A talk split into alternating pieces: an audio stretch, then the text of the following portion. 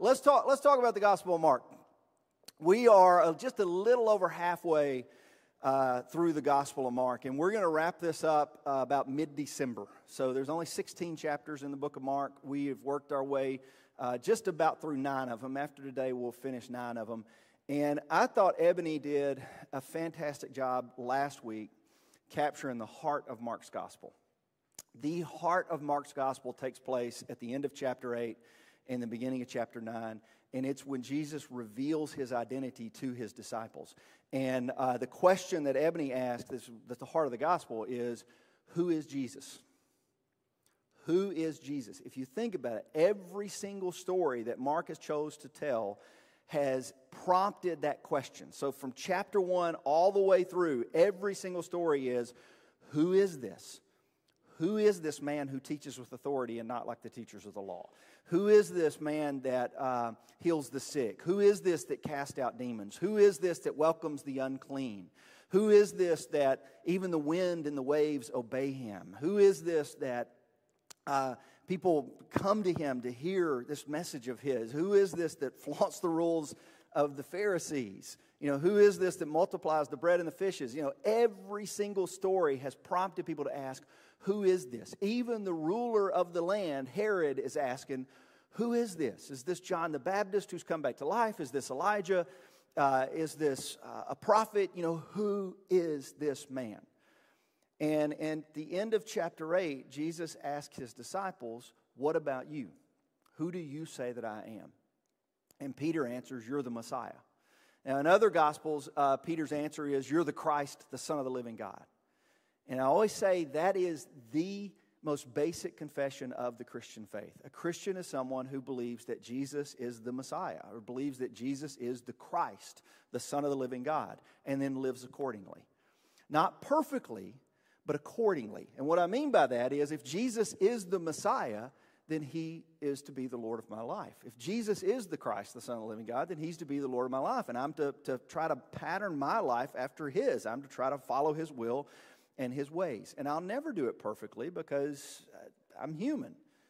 But I'm going to do the best that I can to follow Jesus because I believe that he truly is the Son of God. And that's what Ebony did a really great job of emphasizing um, last week. And it's kind of, it becomes a, a shift in the, the whole ministry of Jesus. So everything up to this point has been very much focused on the public ministry of Jesus he's dropped hints along the way of who he is, and, and there's been some clues along the way that he's the Messiah. He has the authority to forgive sins, he, he has authority over life and death. You know, I mean, there's, there's clues along the way. But at, at chapter 8, and it's confirmed by the transfiguration, which is again only done with three disciples, but uh, there's a shift because now his disciples know who he is. And Jesus begins to teach his disciples as to what the Messiah is getting ready to do and they don't understand. Every time Jesus, eh, there's multiple times after this that Jesus tells them the Messiah must go to Jerusalem and die. And every time he tells them this, they either push back against it, as Peter did immediately following, or they're confused by it because they don't understand. Jesus is operating like a Messiah doesn't operate. The other thing that they're confused by is when Jesus starts to teach them, and he, and he kind of shifts in, in chapter 8 and 9 from teaching the public, and he will continue to do that, but he's very much focused on teaching his disciples. And he starts to teach them what a disciple must do. A disciple must deny themselves, take up their cross, and follow him. And every time he says this, they're confused as well because it doesn't fit what they thought they were going to be as followers of the Messiah. They didn't think it was going to look like that. And the best evidence of that is actually in chapter 9. So we're going to read a few of the stories in chapter 9, not all of them, but the, the stories here are fantastic. Okay, cha- the stories in chapter 9, as I opened it up and started studying this week, I like th- these are some of the best stories in, in the Gospel of Mark because they got some of the best quotes in the Gospel of Mark. Like there's there's some stuff that there's the stuff a guy says here uh, that's coming for healing. Uh, there's stuff that Jesus says. It's like I mean these are it's just powerful powerful teachings. Uh, and again, we, we won't get to all of them, but I want to start reading in verse 14. So let's just start start picking up the story here. It says, when they came to the other disciples, and of course it's talking about Peter, James, and John, you know, they'd been to the Mount, the Transfiguration, which was confirmation that Jesus is the Messiah. So they come back, and, it says they, they saw a large crowd around them and the teachers of the law arguing with them. And as soon as the people saw Jesus, they were overwhelmed with wonder and ran to greet him. What are you arguing with them about? He asked. A man in the crowd answered. Now, you, the disciples never got to answer the question. We still don't really know what they were arguing about, but it was the teachers of the law and disciples arguing about something. But when Jesus says, What are you arguing about? there's a man in the crowd that answers. And he says, Teacher, I brought you my son who is possessed by a spirit that's robbed him of speech. Whenever it seizes him, it throws him to the ground. He foams at the mouth, gnashes his teeth, and becomes rigid. I asked your disciples to drive out the spirit, but they could not. You unbelieving generation, Jesus replied. How long shall I stay with you? How long shall I put up with you? Bring the boy to me. Now, I don't think Jesus is saying this to the Father. I think he's saying this to the disciples. I think this is a little bit of frustration with the disciples. Like, all this I've been doing and showing you. And, and, and the disciples, I think, missed the mark in trying to cast out this demon. And I'll explain why in just a little bit. But I think that's kind of a, a frustration um, with the disciples. But he says, Bring the boy to me. So they brought him. And when the spirit saw Jesus, it immediately threw the boy into a convulsion. He fell to the ground, rolled around, foaming at the mouth. And Jesus asked the boy's father, How long has he been like this? From childhood, he answered. It has often thrown him into the fire or water to kill him. But if you can do anything, take pity on us and help us. If you can, said Jesus, everything is possible for him who believes. And immediately the boy's father exclaimed, I do believe. Help me overcome my unbelief. That's one of my, the, boy's answer is one of my favorite quotes in the New Testament. Um, it, it, because it is, I think it's an expression of honest faith. And I think the reality is that, that faith in Jesus is not easy. Faith is hard. And anybody who says, well, it's easy, you know, faith is easy, it's easy to believe in Jesus. Well, you just hadn't lived long enough then. You hadn't had enough heartache, you hadn't had enough trauma, you hadn't had enough grief, you hadn't had enough crisis. I mean, at, at some point in our lives, we're going to experience something that's going to make us feel like that father, that's going to make us feel that we are in a desperate situation and we, we, we yes, we believe that Jesus can help us. But we're also going to hedge our bets just a little bit. And so we've prayed prayers like this, like, oh God, please, please do this, please do this. But at the same time, I understand if you can't, you know, or you won't, or those kind of like, it, there's this mixture. This man comes to Jesus, what I see, this man comes to Jesus with this whole swirl of emotions. Like he believes it, but he doesn't believe it. He, he, he thinks Jesus can help him, but he, he's not sure he's going to help him. You know, so there's this, this whole swirl of emotions, this mixture of faith and, and a lack of faith. And he brings all of that to Jesus. Even in his unbelief, he comes to him and says, If you can, if you can, please help me. Please take pity on me and do something him. And that's the human condition to me. That's faith. That's real life. Uh, I believe, but help me overcome my unbelief. And I, and I believe the thing that Mark's trying to tell us in, in the telling of this story, the way he kind of builds up to this particular line, is that this man is desperate. He's desperate. Um, his son has had this since childhood. It's trying to throw him in the fire and kill him. He's so desperate for help that he'll do anything. He'll even bring his son to this rabbi traveling around Galilee, whom he's heard has the power to cast out demons. And when he brings his son to the rabbi, the rabbi's not there, but his disciples tell him, We can cast it out and then the disciples can't cast it out, and apparently some big argument breaks out between them and the teachers of the law about who has the power to break out demons. So you, you, can you build his, his frustration? He won't even let the disciples answer the question because he's so frustrated. Like, I brought my son for healing, and you guys can't do it, and you're arguing over about whether or not you can or whether or not, and my son is hurting the whole time you're having this religious argument. And so I really think the desperation is the thing you got to get here. Uh, I if I don't know if how many of you follow my wife's social media account. I did not post this on my social media account, but she posted uh, a picture of me on her social media account on vacation. Okay, and this wasn't the exact picture because I didn't have the, I didn't know she was taking it of me when she took it. But um, this is not Halloween practice. Okay, this is this was my vacation. So Thursday morning, the, the day before we leave for vacation, I get a severe eye infection. And it, it's, if you've ever had one of those, I always thought tooth pain was the worst pain you could ever have. I now think that eye pain gives it a run for its money. And it was like one of those, you know, it hurt to close it, it hurt to open it, it hurt to blink, uh, it hurt for the eye to exist. And I, w- I mean, I was in all kind of pain, and, and Jenny was like, you got to do something. I texted my doctor, whom I'm friends with, and uh, he was like, I'm at a conference. I texted him like 7.30 in the morning and said, I got to see you today. He said, I'm at a conference. Why don't you go see Dr. So-and-so? And so um, I went to Dr. So-and-so.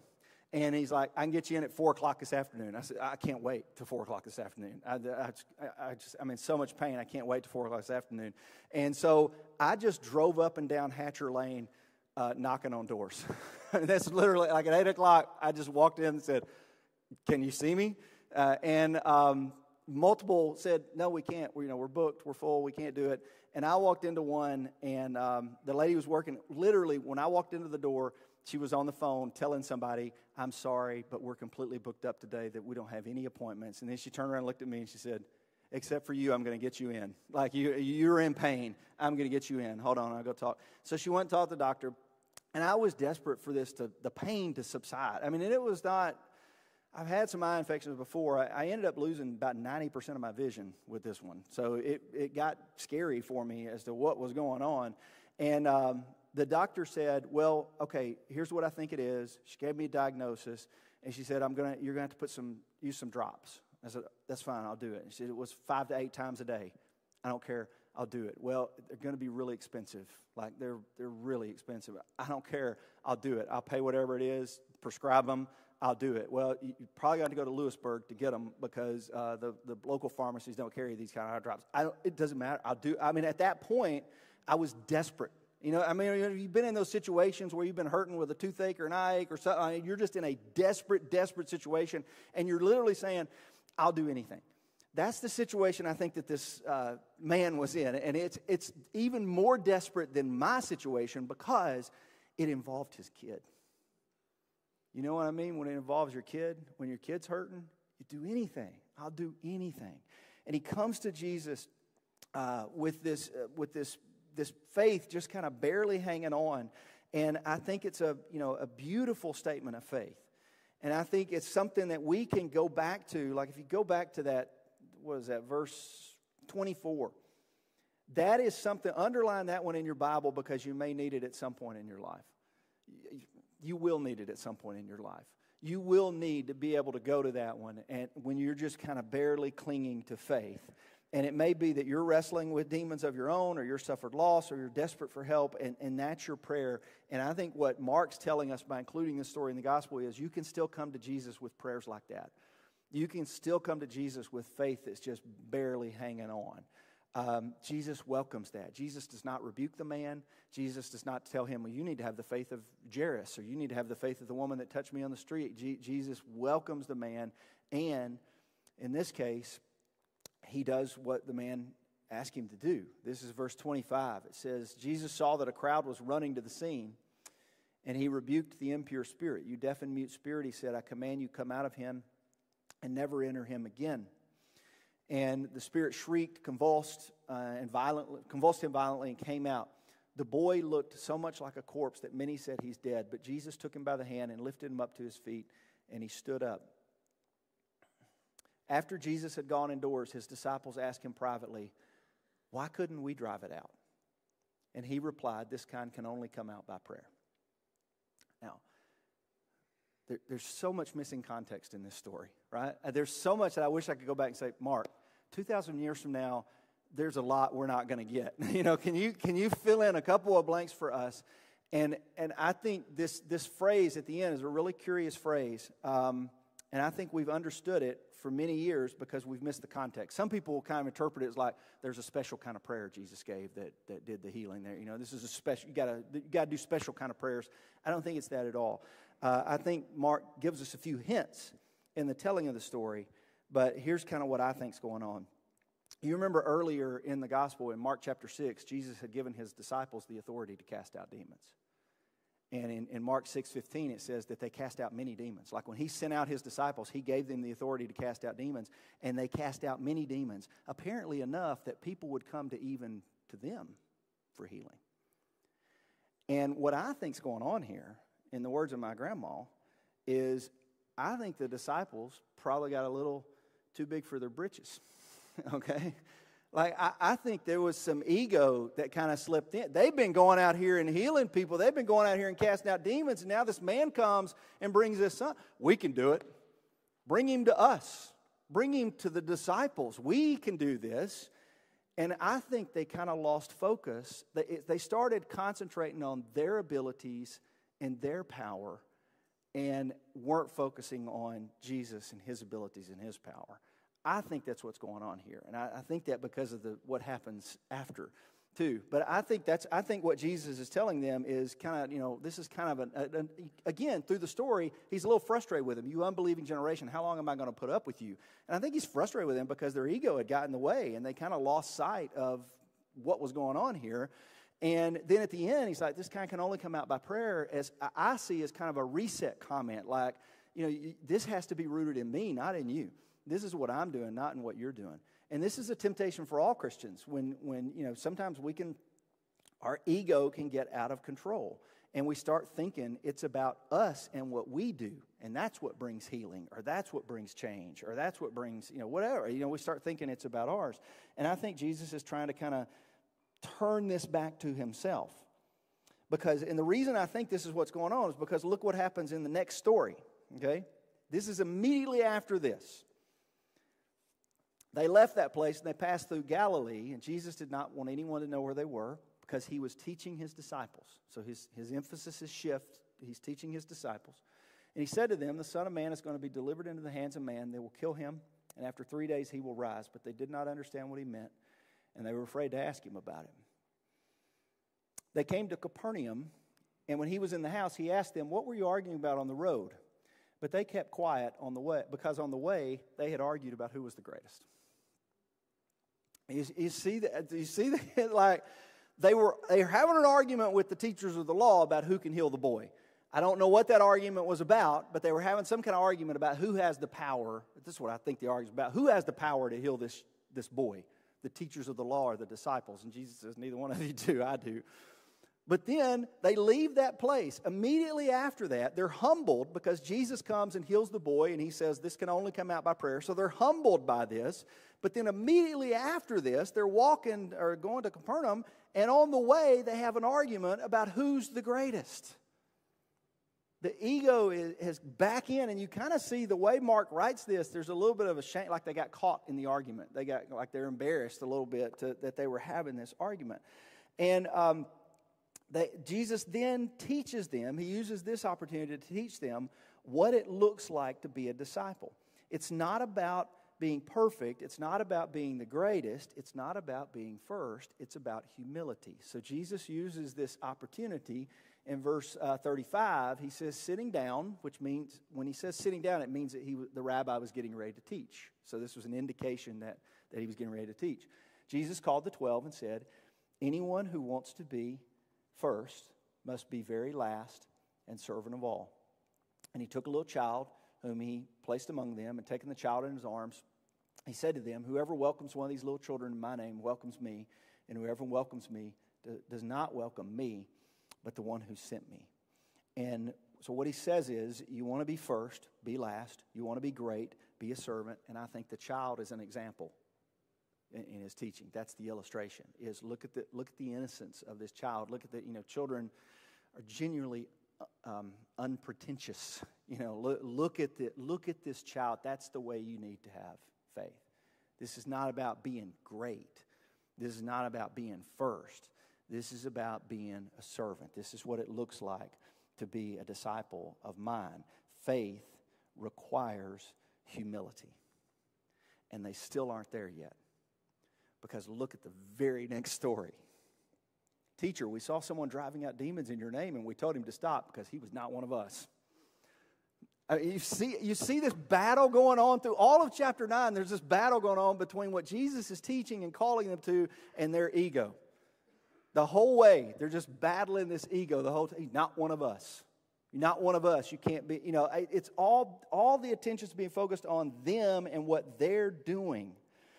And what Jesus is continuing to try to teach them throughout this chapter is that if you are going to be a disciple of mine, you're going to have to figure out how to humble yourself and how to take on the role and nature of a servant because arrogance is incompatible with discipleship. It just is. That doesn't mean that we're going to be perfect in that because we we all got egos and those, those slip in and take, but arrogance, being self centered is incompatible with discipleship. If your whole focus is on who's the greatest and who's a part of us and who's the one doing the power, who has all the healing and all this kind of, then you're missing the point. To be a disciple and, and to have faith, it must be rooted in humility. And Jesus himself sets the tone for that because Jesus himself is going to humble himself to the point of death, even death upon a cross. And he's asking his disciples to follow him in the same way. And it's a really, really, really hard thing to do. I don't know how many of you saw um, this documentary right here. Ooh, that's a bad picture. I should have looked at that before. Obviously didn't. Remember, I had a busy week? Uh, that's the first time I've seen that on the screen. Um, the Last Dance. It was on. Uh, I think it's on Netflix now. It was. It was ESPN put it out. It was about Michael Jordan, and um, I loved the documentary because it like it was filled with all this 80s 90s nostalgia for me because that like that was that was back when i actually watched the nba like I, I, knew who jordan was i knew bird and johnson and all those guys but jordan and he's the greatest basketball player of all time. I mean, you can argue with me if you want to, but you'd be wrong. He's the greatest basketball player of all time. And I like, I mean, just I watching Jordan, I was like, oh yeah, I remember that. And I was that was when I was in junior high, high school. I was like, oh, I remember Jordan. It's just incredible. It's amazing. Um, there's a part of Jordan's story though that they left out of the documentary because the, the story ended in 1998 after his comeback. Uh, in 2009, he was inducted into the Hall of Fame. And his speech at the Hall of Fame might have been even more telling about his career than anything he did on the basketball court. Now, I was not familiar with it. I'm completely honest. I read it in a book this week as I was preparing this message, and I was like, I never, I never heard that speech. You know, 2009, I wasn't paying attention then. I went back and watched it. It was a 23 minute speech that he gives at his Hall of Fame induction. And um, it's, it's an interesting speech because he talks about all the people that got him where he was. And it wasn't people that encouraged him and it wasn't people that built him up, it was all his rivals and his enemies. And so he even flew in his old high school teammate to the Hall of Fame that beat him out of a varsity position when he was in high school to prove to his old high school coach, you were wrong. And, and he referenced like a 28 year old Sports Illustrated article that, that said something negatively about him and how that drove him to become the greatest, to prove that author 28 years ago, an editorial pit to prove him wrong. So he, talked, he spent 23 minutes talking about all his rivals and how he was greater than all his rivals how Buzz Peterson won Player of the Year in college, but look where Buzz Peterson is now. Buzz Peterson's not in the hall. Like he spent 28 three minutes talking about how he was the greatest. And the speech after him was David Robinson. If you guys remember David Robinson, he was a, a center for the Spurs. Robinson spoke for seven minutes, and it was a drastically different speech. Robinson talked about his kids, he talked about uh, his teammates, he talked about his coaches, and he ended with a parable that Jesus told about gratitude. Now, I can't show you 30 minutes worth of, of NBA Hall of Fame induction speeches because we're out of time now. But I want to show you about three and a half minutes of it because I think it's a very interesting contrast that takes what Jesus said about the first must be last and brings it into the modern day. So this was a little, I just found this on YouTube. It's about three and a half minute video where they take some excerpts of the speech and just kind of show you for comparison contrast purposes. So watch this.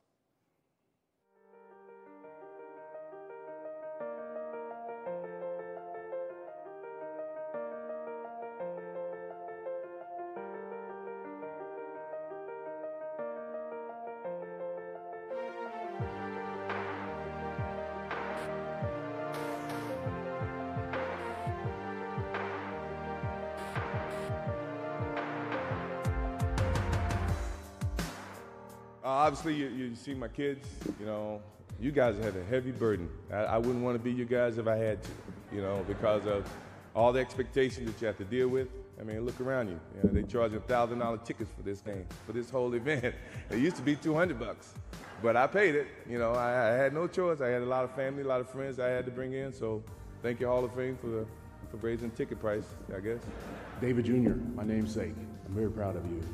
I hope that this gives you something that you want to live up to, that you that makes you want to be proud of the Robinson name and to carry it on. And and, and you, are so intelligent, and you're so wonderful, uh, and and I just want to say I love you, Corey.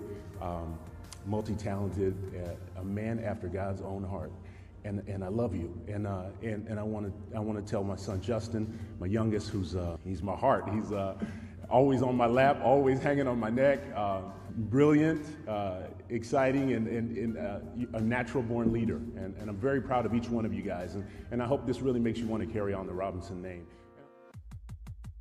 Right there, Jerry's not here. Obviously, I don't, you know, I don't know who invited him. I didn't, but uh, he said organization wins championships. I said I didn't see organization playing with the flu in Utah. I didn't see him playing with, you know, with the bad ankle. I think the players win the championship and the organization have something to do with it, don't get me wrong. But don't try to put the organization above the players because at the end of the day, the players still got to go out there and perform. You guys got to pay us, but I still got to go out and play. I want to thank the Spurs um, organization. They, they, brought everybody out here, and I appreciate that. Uh, and I, I, love you, Peter. Um, Red McCombs, Angelo Drossos, those guys were the masterminds of bringing me in, and, and, uh, they had more vision, more foresight than I did. So I want to thank you guys for that. I can remember a game coming off the basketball court, and we were down, I don't know, five to 10 points, and I go off about 25 points, and we come back and win the game. And we're walking off the floor, and Tex look at me and says, You know, there's no I in team. I say, Tex, it's not. It's not an I in team, but it's I in win. Um, I want to thank all my teammates. Uh, Timmy, you're, you're, my man. Um,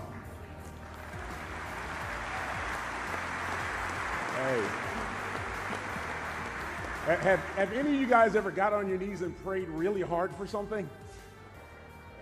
That was my answer to prayer right there. one thing that I'm, uh, I was thinking the other day about a story uh, from the Bible is from Luke, uh, the 17th chapter, and it was a story about 10 lepers that were healed by Jesus. And one of them came back, and one of them fell on his knees before him and said, Thank you, and honored him and, and blessed him. And, and I just want to say thank you. God has followed me in my career and He has blessed me and He has strengthened me and He has encouraged me. And if anybody who knows me or anybody who has watched me, you have seen His hand in my life. And my prayer is that He will walk with you as He has walked with me all through my life. So it's one of those, like you watch that, and if you watch all the speeches, you go, who do you want to be? What kind of legacy you want to leave? Jordan was the greatest. He absolutely was. He was a better basketball player than David Robinson, 100%. He, on the basketball court, he was the greatest.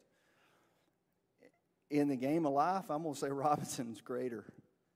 Just, just because I see the humility when he, when he speaks and see kind of the legacy he's. And I'm not saying Robinson's perfect. I'm sure he's not perfect. He has to wrestle with ego just like the rest of us because he's a person. But you see the marks of a disciple. And I do happen to know he is a disciple. He attends Oak Hills Church in San Antonio, Texas. And so you, you, see the marks of a disciple in the way he responds. And a lot of people go, well, Jordan was just joking. It was humor and all that. And maybe it is you know, I'll give, I'll give him the benefit of the doubt.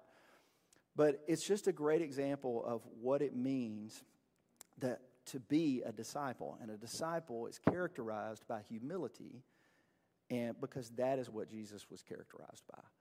And so if you're trying to follow your life and model your life after the Messiah, then that's what your life's going to look like as well. So let me pray for us, and we've just we've got our offering, and that's the last thing we got. We'll be dismissed. Let's pray. Uh, Father, I'm thankful for your word. I'm thankful to have the opportunity to, to dig in and to teach it, and thankful for the, the fact that it was preserved for so many generations that we can still open it today and learn about uh, you and your son Jesus and your love for us. And it's in his name I pray these things. Amen.